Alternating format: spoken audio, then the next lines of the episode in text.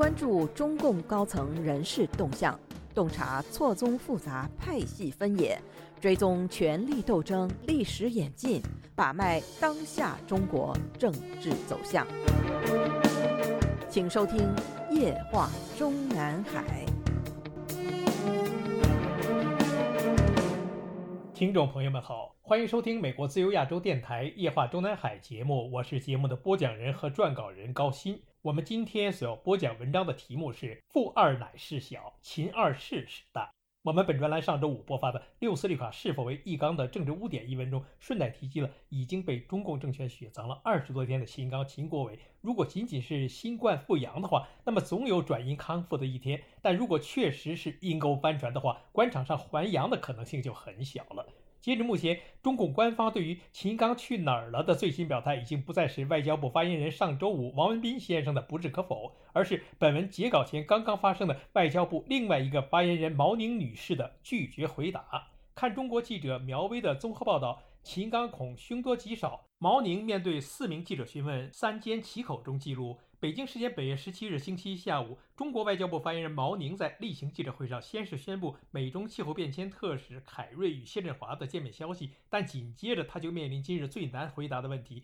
首先关心秦刚下落的是英国《金融时报》记者，要求毛宁提供有关秦刚的现况，他只回答我没有可提供的讯息。接着又一名外媒记者提到外界传出关于秦刚遭约谈的消息，毛宁则回答我不了解你说的情况。中间有其他媒体询问有关赖清德出访可能过境美国及新西兰总理关切台海议题后，又又紧接着有两名其他记者提问秦刚，其中有一人直接问秦刚还是中国外长吗？毛宁回答建议你查阅中国外交部网，没有其他更多讯息。另一名记者追问秦刚的健康问题是否影响中国外交，毛宁说中方的外交活动都在正常进行。如果说上周五汪文斌的闪烁其词还不能百分之百说明问题的话，那么今天毛宁一句我不了解你说的情况，等于是公开披露了他已经接到过上级关于对于秦刚出事的外界报道。不需要辟谣的，或者说不要直接给予否认的指示。到此为止，秦刚出事，事实上已经被中共官方实锤。剩下的问题也显然已经不是习近平是否会对他进行处理，而是以何种方式、以何种程度处理。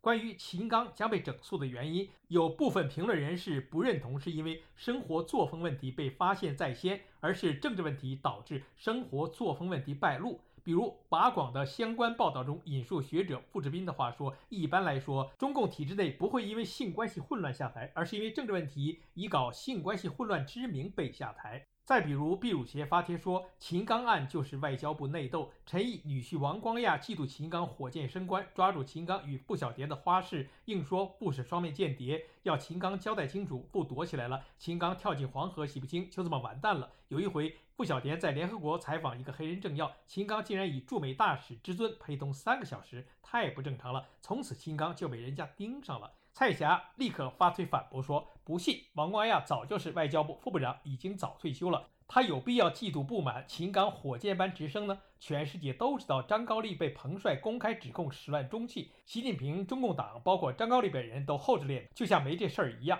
秦刚会因为家外有家就被纪检委大义灭关？以绯闻转移人们视线，怕才是习朝真正的企图所在。”这样的类似评论内容还有很多，而且大都是出自知名评论人士之手之口。而笔者则认为，持这种看法者似乎没有从纸包不住火的角度来考虑问题，那就是秦刚从政治角度本无问题，但无论是习近平还是其他，比如王毅等，是否想保秦刚都是为时已晚，因为傅小田女士的太过张扬。在截止他失踪的今年四月十日之前，对他和秦刚关系的特殊，不但毫不掩饰，而且近乎直白地告诉自己的粉丝们，他在美国产下的儿子名叫秦二世。关于秦刚和傅女士已经有了一个美国籍的私生子的事情，无需在这里详引证据。本文读者和听众们若有怀疑者，建议上网找出。傅小田的儿子是秦刚的证据和推断都在这里，你们认为几率有多大？等文章一读就明白笔者为什么说纸包不住火了。孩子是在美国洛杉矶出生的，傅女士在社交媒体上公开晒出的名字是 E R dash K I N，这是否就是这孩子的出生纸和美国护照上的英文原名？我们相信是。而使用这几个字母的用意再明显不过，E R 是中文二字的拼音，寓意是二世，而 K I N King 的别出心裁，只要听听完全不知道中国大陆使用的汉语拼音的讲英文人士是如何拼读中国大陆姓名中的“清”或者“亲”的，就会瞬间领会布女士的良苦用心。在美国的完全不知道汉语拼音的英语人士，无论是读“亲”或者“秦”或者“清”或者“晴”，都会只发出 “queen” 的音，听上去就像是昆明的“昆”。这就是为什么。布女士在给儿子取名时，考虑到暂时不能直接用 K-I-N，也就是亲的前提下，才使用了美国人读秦刚的姓氏时最为接近的发音 K。至于大多数网评都把 E-R-K-I-N 直译成秦二，我们认为严重背离了布女士或者布女士及秦刚两公婆的本意。他或者说他们两人表面上用的是汉语里“二”字的拼音。但目的是要表达秦二世之意，只是他或者他们两人没有敢直接使用 J R 而已，而直接使用 J R 代 K I N 的话，那当然就可以直接翻译成秦二世了。而使用 E R dash K I N 则是隐喻地表达了秦二世的意思。分析到此，我们想到不妨套用一下中国大陆知名网红李雪琴的一个段子。在洛杉矶某医院的产房里，一个黑头发、黄皮肤的中年产妇用手机向远方发问：“官人，医生问，如果难产，保大还是保小？”电话那头沉默了片刻，保密。说起来，未婚女子若和有家室的男性，特别是有家室而又是显赫公众人物的老年男性诞下私生子女，都会千方百计藏着掖着，生怕被人知道。而布女士恰恰相反，是生怕外人不知道。无论如此行为的出发点是什么，结果是害惨了秦刚本人，更害惨了习近平为首的中共政权。唯以国务委员兼外交部长才三个月就无法再继续使用，习近平他能不恼火吗？习近平上台之后，曾经多次主持制定又修订的《中国共产党纪律处分条例》第一百三十五条规定，与他人发生不当性关系造成不良影响的，给予警告或者严重警告处分；情节较重的，给予撤销党内职务或者留党察看处分；情节严重的，给予开除党籍处分；利用职权、教养关系、从属关系或者其他相类似关系与他人发生性关系的，从重处分。第一百三十八条规定，有其他违反严重社会公德、家庭美德行为的，应当视具体情节给予警告，直至开除党籍处分。另外，秦刚身为国家行政机关的副国级干部，同时也要受到《中华人民共和国行政机关公务员处分条例》约束。该条例的第二十九条具体规定说，有下列行为之一的，给予警告、记过或者记大过处分。情节较重的，给予降级或者撤职处分；情节严重的，给予开除处分。一、拒不承担赡养、抚养和抚养义务的；二、虐待、遗弃家庭成员的；三、包养情人的；四、严重违反社会公德的行为。有前款第三项行为，也就是包养情人行为的，给予撤职或者开除处分。事情的关键就在于。秦刚的问题早已经超出了所谓的道德败坏，或者说与他人发生不正当性关系的一般范畴。不但是搞出了人命，而且还在中美关系空前敌对的当口，和情妇一起让他们的私生子一出生就成为美国公民。我们最不能认同的就是外界许多评论人士都拿张高丽的事情和秦刚做简单类比，殊不知，首先两人级别不同。